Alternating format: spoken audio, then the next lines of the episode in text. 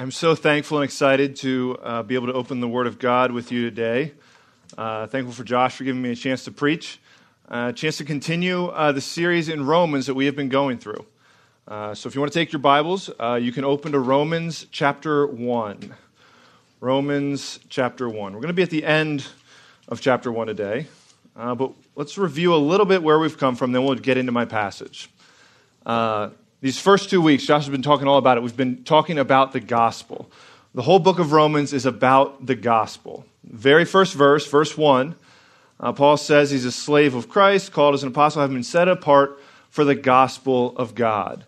This book is about the gospel, and Paul is simply a herald of it. He's talking to those in Rome, uh, the church in Rome, verse 7, to all who are beloved of God in Rome, to the believers in Rome. But he's hindered from going to Rome. Uh, we talked about that last week. He can't go there. He wanted to go to these people, but he was held up from going. Uh, but then Paul starts to talk about his relationship with the gospel. Last week, Josh talked about uh, three main points verses 15, 16, and 17. One, the power of the gospel.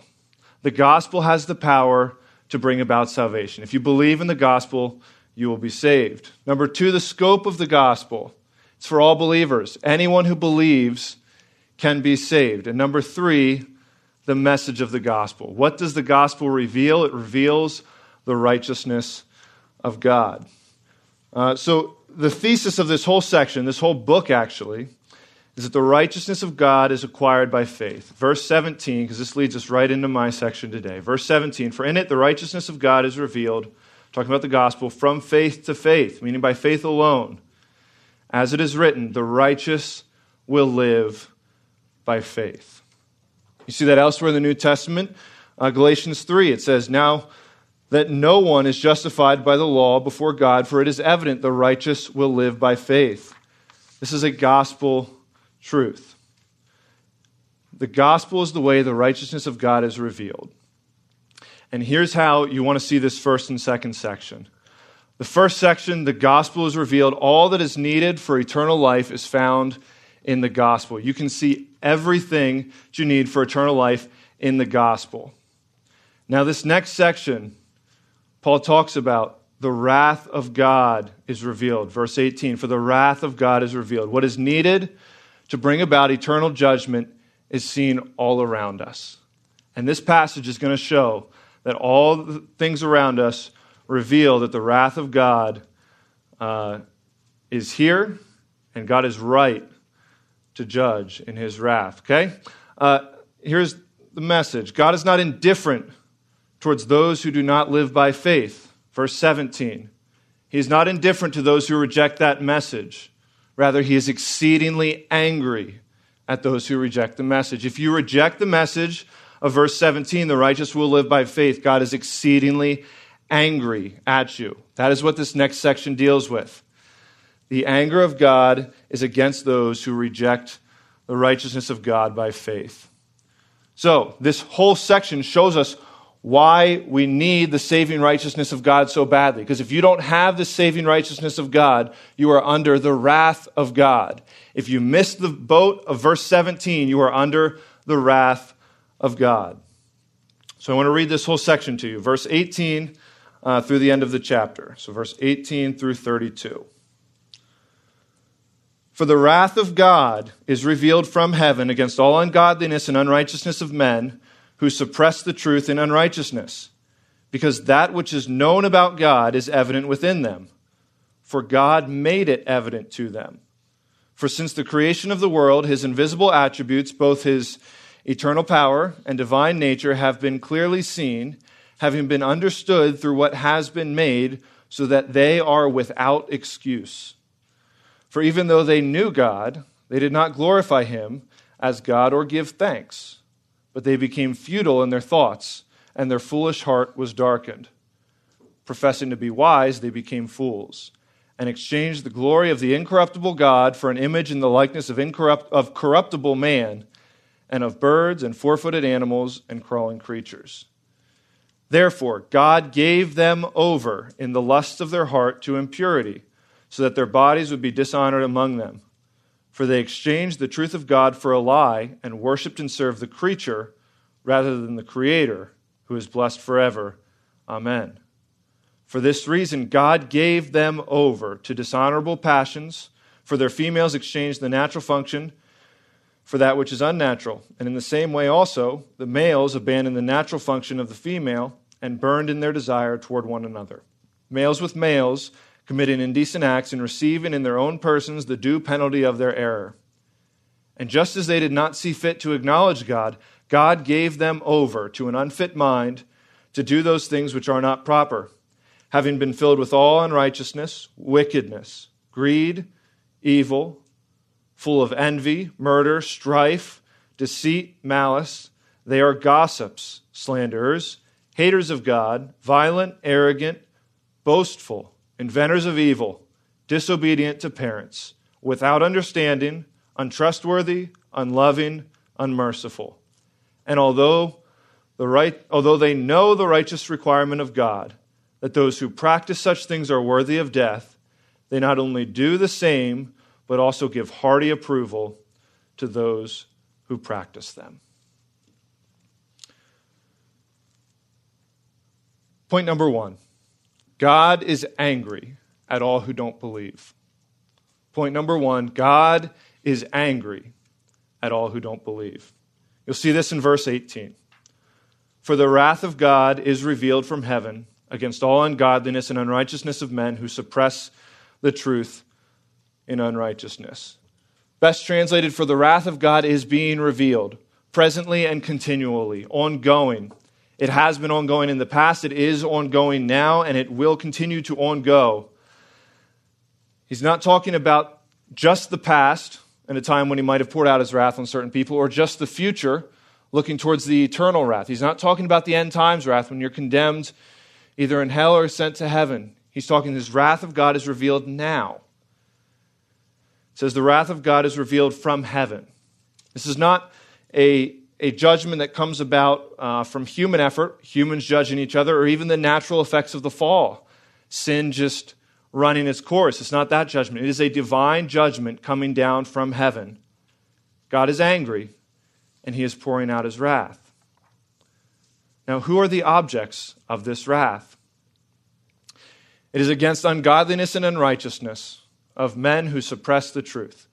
So it's those who are irreverent, have no fear of God, and it is those who are unrighteous. They love wrongdoing, they love law breaking, they break God's laws.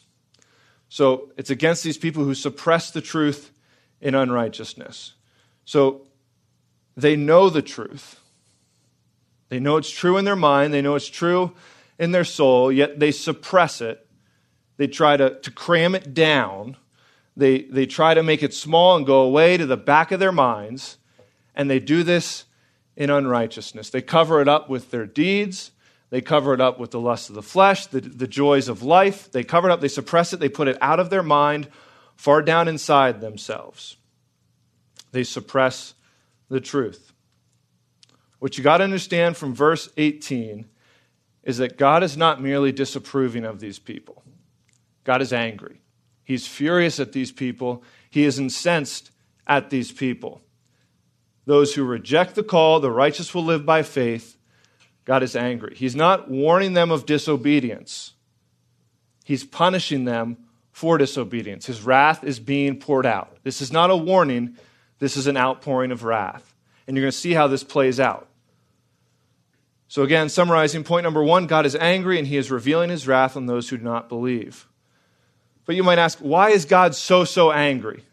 Right? There are some people who are even fairly moral, who, who contribute to society, who, who, who, who stand up for orphans and widows, even, who help the lowest among society. And you even have more so people who have never heard the gospel.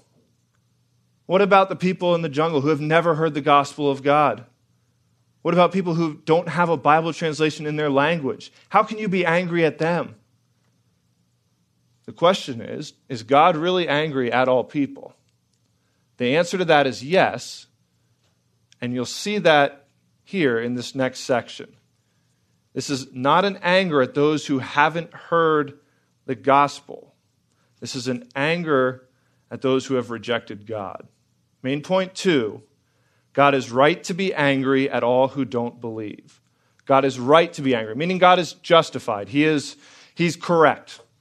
He's not wrong, he's not unjust. He's actually right to be angry at everyone who doesn't believe. Okay?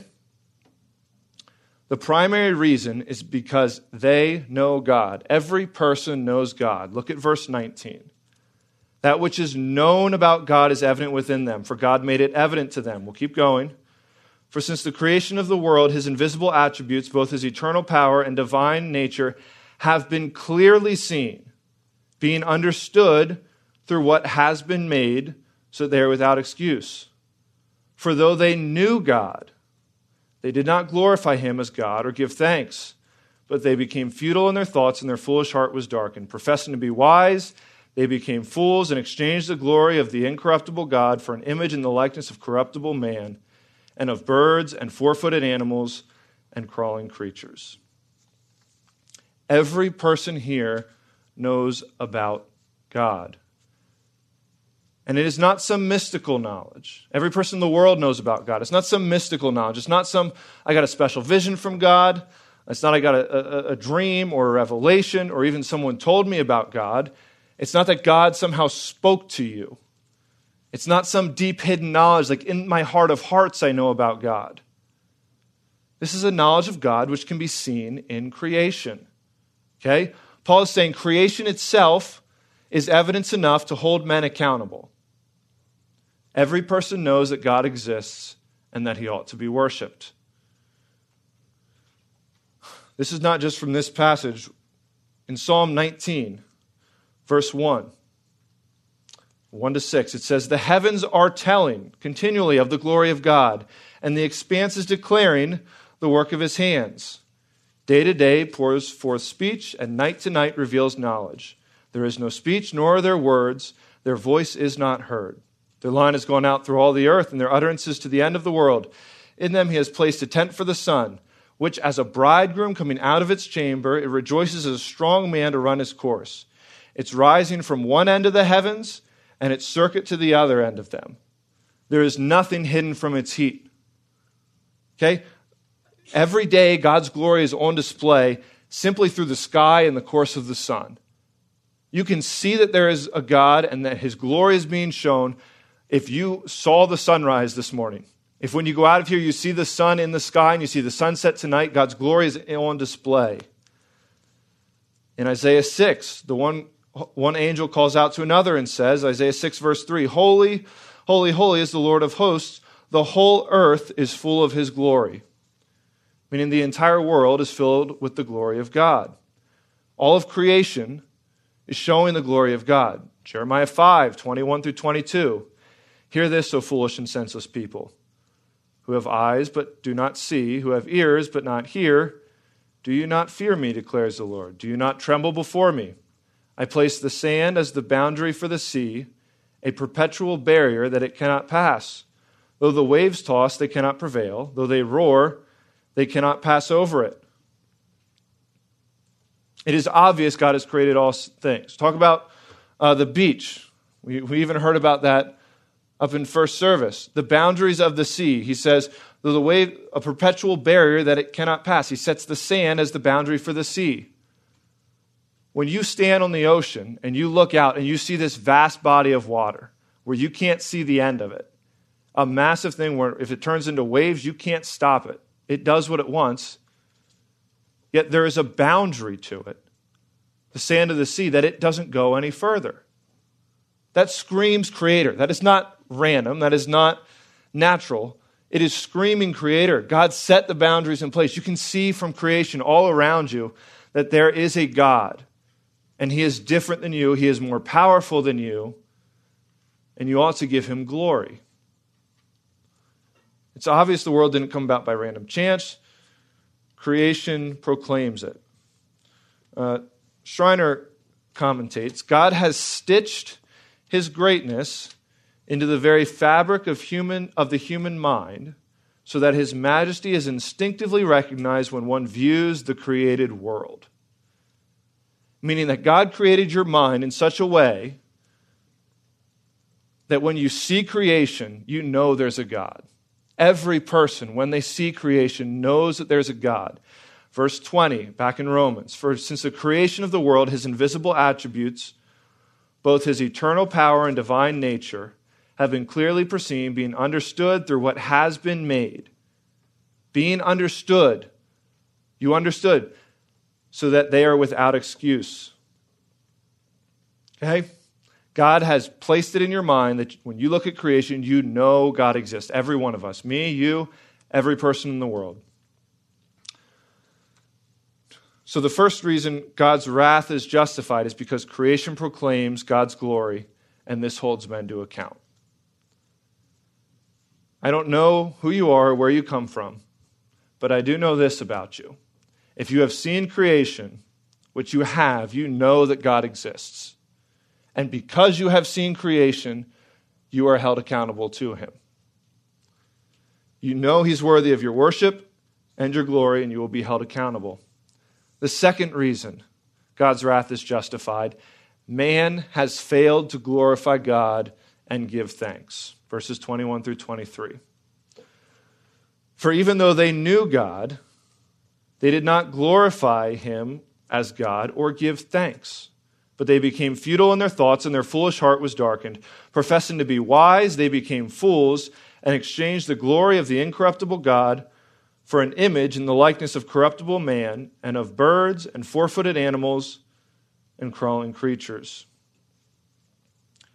When man looks around at creation and he sees the glory of God, and he knows he ought to glorify him and worship him because he's so much above you, instead he has suppressed the truth and decided to do an exchange where he doesn't glorify God, he glorifies man and idols instead. He suppresses the truth. Three ways he talks about this foolishness, Paul does. In verse 21, they became futile in their thinking. In other words, worthless in their thinking. Foolish in heart. They have no understanding. They're void of understanding. The heart talking the mind. Void of understanding. Professing to be wise, they became fools. For those who see creation and yet reject God, suppress that truth, he's saying, You're futile in mind and you are a fool. You think you're wise, you think you've outsmarted God in some way. But what you've really done is you've taken the good things of this world, the beauty of creation, how the rain falls on the just and the unjust, the good things in life, families, food, all of it. And you don't give glory to God and you don't give thanks to God. And instead, you turn to idolatry. Verse 23 and exchange the glory of incorruptible God for an image of the like, in the likeness of corruptible man and of birds and four footed animals and crawling creatures. Effectively, this is a breaking of the greatest commandment. You shall love the Lord your God with all your heart, soul, mind, and strength. You replace this first love, this love which should dominate you, with something else. You give glory to the creature rather than the creator. You've missed the entire purpose of life. What is the chief end of man? To glorify God and enjoy Him forever. And they reject this. They delight, devote their life to serving the creature instead of the Creator. God, who is incorruptible, says in verse 23 For the glory of the incorruptible God, the God who does not change, the God who is the same yesterday, today, and forever. The God who is eternal, the one who says he's the Alpha and the Omega, the beginning and the end. The incorruptible God who is omniscient, omnipotent, and omnipresent meaning he knows all things, is powerful over all things, and is in all places at all times, who controls the hearts of kings, turning them wherever he wills. The one who, when kings and nations join together against him in Psalm 2, he laughs at them because he realizes they're futile in their efforts against him. This incorruptible God They've exchanged the glory of Him, and rather they reject this God. They claim to be wise and they say, I won't glorify him, I'll glorify the creature instead. The creature who is corruptible. Verse 23 the image of the likeness of corruptible man and of birds and animals and creatures. Corruptible man and creatures. Man whose days are, what, 70? Maybe 80 if due to strength. Whose, whose days are like grass, which the wind blows away man who was literally formed out of the dust. And as Job says, from dust I came, from dust I shall return. Creatures who walk on all fours. And others, these last set in verse 23, and crawling creatures, meaning reptiles, the ones who crawl on their stomachs. Man whose knowledge and power are so limited, able to be washed away in an instant, you don't know how long you will live or your life. And yet, what do these people do who claim to be wise? They say, I'll reject God, but I'll worship man, I'll worship the creature, I'll worship the created. Foolishness. It's really an issue of idolatry. Idolatry of the heart. Anything you love more than God. These people see God, they know He's true and yet they refuse to bow the knee because they'd rather love other things instead. They'd rather love status. They'd rather, they, they love the things of the earth, the people, whether it be even a relationship. They love the glory given to themselves. They live for that instead, where the focus of life is on your own achievements. Man makes this exchange and he thinks it's wise. Verse 23 and they exchange the glory of the incorruptible God for an image in the likeness of corruptible man. They make this exchange. They suppress the truth. They know God is worthy of worship. They know he's worthy of glory, but they choose not to glorify him or give thanks. And instead, they glorify the creature. God is justified in pouring out his wrath on these idolaters. Summary of point number two God is right in revealing his wrath because man has rejected what is known about God through creation and has worshiped idols instead of the living God. We haven't even talked about the gospel, but God is justified to pour out his wrath because you have suppressed the truth of creation and worshiped idols instead of the living God.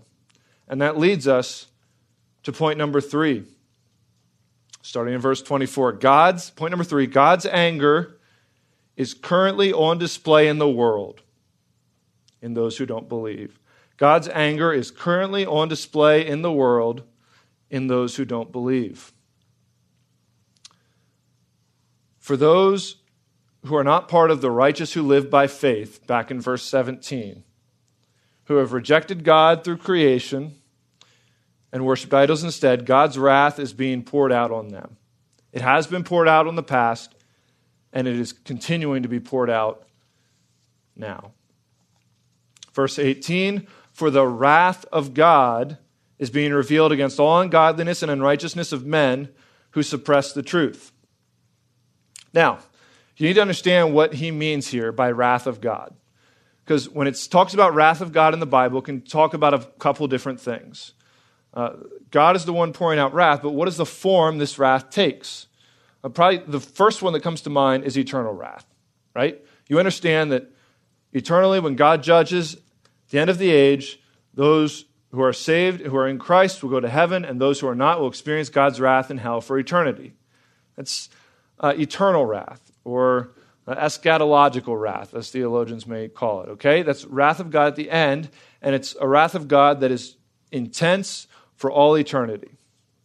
That's not what he's talking about here. Another kind uh, that may be known is the calamitous wrath. Calamitous wrath basically being in massive events, uh, and you've seen these in your Bible, such as the flood. When God wanted to judge the earth, he poured out his wrath in the form of a flood. You see it on the cities of Sodom and Gomorrah, right? When these people were deep into sin, God pours out his wrath on them, and he actually has fire come down from heaven, right? Uh, so this is calamitous wrath. It's not that either. There's also consequential wrath, which is basically a principle of you will reap what you sow. Okay? You want to sow sin, you want to sow unrighteousness, you will reap the consequences of that. And it's a form of God's wrath. If you sin, you will get the consequences of that. It's not talking about this either. What we are looking at here uh, is what many people call God's wrath of abandonment. God's wrath of abandonment. And this is the wrath God often uses to judge people, nations, and groups. Now, what do I mean by God's wrath of abandonment? Well, first, I want to show you where I got it. Okay? It's spotted three times in this passage, three main phrases of these next couple verses. Okay? Listen in, you're going to see it by God gave them over. Saying, I'm going to abandon. You want it? I'm going to give it to you. He's going to abandon them. Verse 24 Therefore, God gave them over in the lust of their flesh to impurity, so their bodies would be dishonored among them. For they exchanged the truth of God for a lie and worshiped and served the creature rather than the Creator who is blessed forever. Amen. That's number one. Number two, for this reason, God gave them over to dishonorable passions. For their females exchanged the natural function for that which is unnatural. And in the same way, also the males abandon the natural function of the female and burn in their desire toward one another. Males with males committing indecent act and receiving in their own persons the due penalty of their sins. Now, the third one, 28. And just as they did not see fit to acknowledge God, God gave them over to an unfit mind to do those things which are not proper, having been filled with all unrighteousness, wickedness, greed, and he goes on with the list. Okay? God gives them over, these people. This is what we're talking about God's wrath of abandonment. So there's three different sections. You see it happen three times. God gave them over. We're going to look at each one of those three. So the first kind, verse 24, God gave them over in the lust of their heart to impurity, that their bodies would be dishonored among themselves. Okay, it says, therefore. Verse 24, what is it referring back to? It's referring back to the fact you have suppressed the truth of God, you have rejected Him as creator, you have exchanged it, glorifying Him for glorifying idols. It says, therefore, God gave you over to the lusts of their hearts to impurity. He's not infusing anything into their hearts. He's saying, The lust that you have in your hearts, I'm going to let it run wild. I will let it go rampant. I will not hold it back anymore. What is this? This is basically a sexual revolution. They act like animals here, which makes sense. God gives them exactly what they want. They want to worship the creature rather than the creator. God lets them act as animals. Animals are not given in marriage or committed to a partner. There is no honor in the love life of an animal. And animals are dominated by their feelings and the urges of the flesh. The strongest passion and desire, this is what they do. You want to act like a creature? Here, act like an animal. I will give you over to this. I won't restrain. I will let you have your fill. it's quite interesting how starkly this contrasts the created design. In Genesis 2, God creates marriage and sexuality and what love is supposed to look like. And in Genesis 2, verse 24, it says, For this reason, a man shall leave his father and mother and be joined to his wife, and they shall become one flesh. This is the way of holiness. Couples who are committed to each other. That is the way of holiness. That is the way of happiness. God has them feel the pain of rejecting this. He lets them go against the created order. Understand, this is not just God giving them over only to their flesh, but he, it's divine judgment. This isn't that they just indulge in the flesh, God is giving them over. God is the actor here. God is giving these people over to lust of the flesh. He's res- taking away all restraints. So, in summary, the first step of abandonment is basically a sexual revolution. There's no longer marriage, it's just kind of a free for all. Takes that away. Now, the second step, 26 through 27. For this reason, God gave them over to dishonorable passions. For their females exchanged the natural function for that which is unnatural. And in the same way, also, males abandon the natural function of the female and burn in their desire toward one another, males with males, committing indecent acts and receiving in their own persons the due penalty of their error. What is this? These are now homosexual desires. No longer is it just uh, man with woman, but no marriage. Now it's saying man with man and woman with woman. The levels of wrath are increasing, but do realize that it's not that sin has levels of deserved punishment. Okay? One sin is worthy of death. Many sins has the same punishment worthy of death. One small ounce of pride in the heart is just as worthy to be condemned for eternity as any of these sins. For the wages of sin is death. But what is increasing even further is their violation of basic human order. Go back to that passage in Genesis 2. For this reason, a man shall leave his father and mother and be joined to his wife, and they shall become one flesh. First, they, they reject the created order of one man and one woman. Now they reject the, the order of man and woman. Now it's man and man and woman and woman. They are, God has given them over where they can't even live in the most basic way in which God has created. He's created man for woman, and now he's given them over where they don't even obey this. There's an interesting word play here. Verse 25 For they exchanged the truth of God for a lie. You want to exchange the truth of God for a lie? What is the result? For this reason, God gave them over to dishonorable passions, and their females exchanged the natural function for that which is unnatural. Just one big downward spiral. You reject God, He is now handing you over to the lust of the flesh. Now, we get to the end of verse 27. In the same way, also, uh, males committing indecent acts and receiving in their own persons the due penalty of their error. What exactly does this refer to? I do not know. It doesn't say.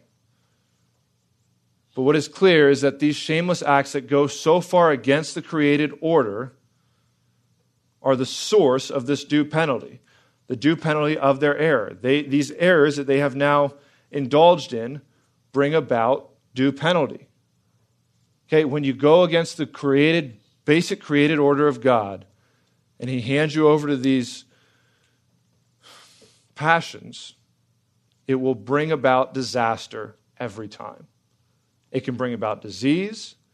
Many more diseases are prevalent in communities where it's not one man and one woman, and even more so where it's not man with woman, but it's man with man or woman with woman. Disease are multiple times more likely. Suicide rates are also up. Why? Not because these people are less, it's because when sin goes to the level where you reject all order of God, it brings about disaster every time. It always has disastrous results. God is not doing a miracle uh, to infect these people or cause them to even contemplate suicide or any other errors that the due penalties that come of these errors. Rather, it's the natural outcome of their unnatural lifestyle. You live unnaturally, it will bring disastrous consequences. Okay? Uh, in summary, when the creation order is rejected, uh, the sins of the or, and the wrath of God continues to be poured out. So the second step is a homosexual revolution. Now the final step, the third one, verse 28 through 31. And just as they did not see fit to acknowledge God, God gave them over to an unfit mind to do those things which are not proper, having been filled with all unrighteousness, wickedness, greed evil, full of envy, murder, strife, deceit, malice. They are gossips, slanderers, haters of God, violent, arrogant, boastful, inventors of evil, disobedient to parents, without understanding, untrustworthy, unloving, unmerciful. So now God's gone even further and he says, I'll give you over to an unfit mind, where your intellect is worthless, where your sin is now blinding you to the realities of life. What is this final step? You can call this a debased mind, an unfit mind a useless mind. This is step three. Here's the final step, and it's interesting here. If you look here at verse 29, what does this look like, this debased mind, to do these things which are not proper? Having been filled with all unrighteousness. So these people already have unrighteousness, they're already full of unrighteousness. You go back to verse 18 for the wrath of God is revealed from heaven against all ungodliness and unrighteousness. He's already against it of men who suppress the truth in unrighteousness. These men are suppressing the truth in unrighteousness. And the final act is that God fills them up with unrighteousness. Do you know, like a cup, a cup of water? How full? If I have a cup that's almost to the top and like you set it out for dinner, is that a full cup of water? Yes, it's at the top. Like you just leave that little bit so you can drink, you can carry it around, it doesn't spill. That's almost what I'm picturing here, where these people are full of unrighteousness. And now, this last step is God said, I'll just fill you up. That little bit at the top, I'll fill it all the way to the top where it's now overflowing. You are full of unrighteousness, having been filled with all unrighteousness. No more restraints. Not just some, which helps to suppress the truth, but all. There's 21 different categories. Just listen to him. Paul is unleashing all his vocabulary that he has to describe ungodliness and unrighteousness, wickedness, greed, envy, full of evil, envy, murder, strife, deceit, malice. They are gossips, slanderers, haters of God, violent, arrogant, boastful, inventors of evil, disobedient to parents without understanding, untrustworthy, unloving, unmerciful. This is a full blown moral collapse, a full blown moral implosion. There is divine judgment has run its full course and things are just getting worse and worse and worse. But does this lead to repentance? It doesn't lead to any repentance. Read verse 32. And although they know the righteous requirement of God, that those who practice such things are worthy of death, they not only do the same, but give hearty approval to those who do them. Now they just keep suppressing it all the more. They still know the truth of God. They even know the judgment of God, that if you live this way, you live in your sin and you don't repent, you will be judged. That if they don't bow the knee to the Creator, they will be judged, yet they do not care. The judgment is ignored. The rules are redefined. Verse 32 that those who practice such things are worthy of death. They not only do the same, but give hearty approval to those who practice them. They give approval. Things that were once bad are now good. Greed, now call it looking out for yourself. Murder, call it my body, my choice. Strife, call it standing up for injustice. Uh, violent, call it, call it, call it a protest. Arrogant, call it like earned, not given. I, I put in the work for it. Disobedient to parents, parents are old fashioned right? You redefine the categories. The things that are evil and they know are evil, they now give hearty approval of those to do them. They call evil good. And it goes on and on and on. This evil in the culture is now celebrated. And this is the conclusion of God's wrath of abandonment. First one was a sexual revolution, second was a homosexual revolution. Third is a debased mind, which leads to all manners of unrighteousness. It's just a free for all of unrighteousness. And now it's not only accomplished, but celebrated. There's no shame. They call it good. They give hearty approval to those who do them. So, what do we learn about God's wrath from this passage? One, it's being constantly poured out by those who reject God. And how does he do this? He abandons them over to their own sinful natures, taking away the restraints on sin. Uh, the eternal wrath is not yet here. Okay, the eternal wrath of judgment on these people is not yet here, but do not mistake someone who is not under the eternal wrath, meaning they haven't died yet. Do not mistake that for God's approval, no matter what their life looks like. Don't mistake that for God's approval. John 3:36 Whoever believes in the Son has eternal life, but whoever does not obey the Son will not see life, for the wrath of God abides on him, dwells on him, remains on him. For those who do not obey the Son, don't believe in the Son, the wrath of God abides on these people. It's not it's abandonment now and it's eternal wrath that will come at the point of death. It's a heavy passage. But I want you to take away two main applications. The first one, it should inform your worldview a lot. You get to see how the world works, how sin spirals. It, it's a very clear lens through which you can see the world as a whole. You can see the country of America. You can see even the city of Los Angeles. You can even see it in those around you who are not believers, or if you yourself are not a believer, you can see it. It's not the wrath of God is not evidenced by mortars coming down from the sky or necessarily an invading army uh, killing the people. It's in this instance, it's evidenced by the Lord giving you over to your desires as you suppress the truth of God in unrighteousness. You want to suppress the truth, He will give you over to these sins. Do you see this around you? A sexual revolution. I don't need to expound on this. You guys see it all around you, it's everywhere. I don't need to go into detail. A homosexual revolution. I was trying to watch Monday Night Football the other week. And next thing you know, there's this guy who came out as homosexual, I guess, and they had to celebrate him. They had to talk about how it was brave and this coming out. It was a celebration. You see that on TV now. You see it if you are on those social media things, you should just get rid of them. But you see them the, the he, him, her, they, them, the, the debaseness of that, they, them, like that's for plural, that's for multiple people. And I guess that's a thing now too. But it's everywhere. You are what you want to say. It's also a debased mind. You self identify what you want to be. There is no more created order, it's all just whatever you want to be. It's an abandonment of science while claiming to be wise. It's calling good evil. It's called My Body, My Choice to save lives. They're mad about a law that would not allow you to take life, and that this is evil. They call good evil and they celebrate evil. They call evil good. The 21 areas of sin that we talked about unrighteousness, wickedness, greed, evil, envy, murder, strife, deceit, malice, gossip you see it all around.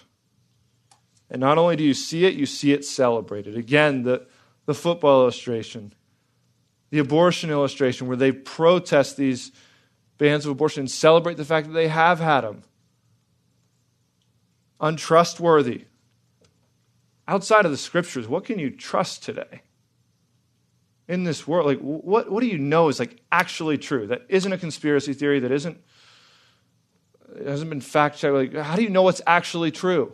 Where one source says it's true, another source says it's not true. They're untrustworthy, boastful. I mean, I'm in the sports world. Every action is celebrated, every level of sports. It's all about me, me, me, me, me. The world, America, has gone through the full cycle of God's wrath of abandonment. See it for what it is. You have a clear grid of what it looks like when people suppress the truth of God. It should also give you a little bit of insight how you think about the world. Do you need a new president to fix this? No. Do you need a new, a better economy? No. Do you need anything else? No. What you need is people to stop suppressing the truth and believe in Christ. That is what you need. I hope you got a lot out of this uh, passage, but the second point is that this passage is not just for those out there. It's not just for those out there. This isn't meant for you to s- sit back and say, Well, I'm glad I'm not like those people. I can see them for what they are. God is angry at those who haven't heard the gospel because they reject Him in creation and they reject Him by not glorifying Him. This, all they have is general revelation. They don't even have the gospel, and God still has a right to be angry with them. You have seen from this passage how the wrath of God is poured out upon these people. But also, if you sit here today, and you've and this isn't your first week, and there's only three of you who come in the last month, you have heard the gospel of Jesus Christ. You not only have the general revelation creation which screams about God, you have the revelation of Jesus Christ who has made a way for sinners to be reconciled. How the righteous shall live by faith, the first part of Romans. Verse 17, the righteous will live by faith. Jesus' life, his death, his resurrection, the great exchange, how you can get his righteousness. He takes your sin. You're no longer innocent. You're not just innocent, but you're righteous before God and adopted into his family. How you can have all these things. And the man out in the middle of the jungle who's never heard them, has never heard the gospel, both are rightly under the judgment of God. But how much more are you if you still reject God's call to repent? you not only have general, you also have the special revelation of Jesus Christ crucified. Hebrews 10 talks just about this. For if we go on sinning willfully after receiving the knowledge of the truth, there no longer remains a sacrifice for sins, but a terrifying expectation of judgment and the fire of fury which will consume the adversaries. Anyone who has set aside the law of Moses dies without mercy by the mouth of one or two, two or three witnesses. How much worse punishment do you think he will deserve who has trampled underfoot the Son of God and has regarded as defiled the blood of the covenant by which he was sanctified and has insulted the Spirit of grace? For we know him who said, Vengeance is mine, I will repay. And again, the Lord will judge his people. It is a terrifying thing to fall into the hands of the living God. But then you skip down five verses, verse 38. But my righteous one shall live by faith. Don't reject the Son of God. The wrath that is coming when you die is not a wrath of abandonment, it's an eternal wrath experienced in hell for eternity. We're a thousand years in, 10,000 years in, you're no closer to the end of it than you are at the beginning. Where the intensity of the wrath does not let up after 10,000 years, it stays the same, it's still full throttle.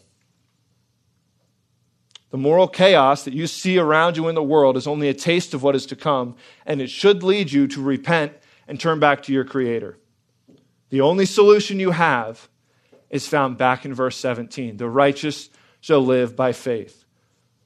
Believe in Christ, turn from your sins, live by faith, trust in Christ for salvation. Let's pray. Father in heaven, we thank you for your word, how it is true and trustworthy, how it gives us a grid to look at life, how it tells us all we need to know about life and godliness, and how it tells us about your Son, the Lord Jesus Christ. I pray for those here who are believers, you would strengthen their faith, and for anyone here who's not a believer, that they would you would work in their heart, they would feel the urge to repent and turn from their sins, knowing that the moral chaos they see them around them is only a taste of what is to come. May they give glory to you as the Creator God. We ask these things in your name. Amen.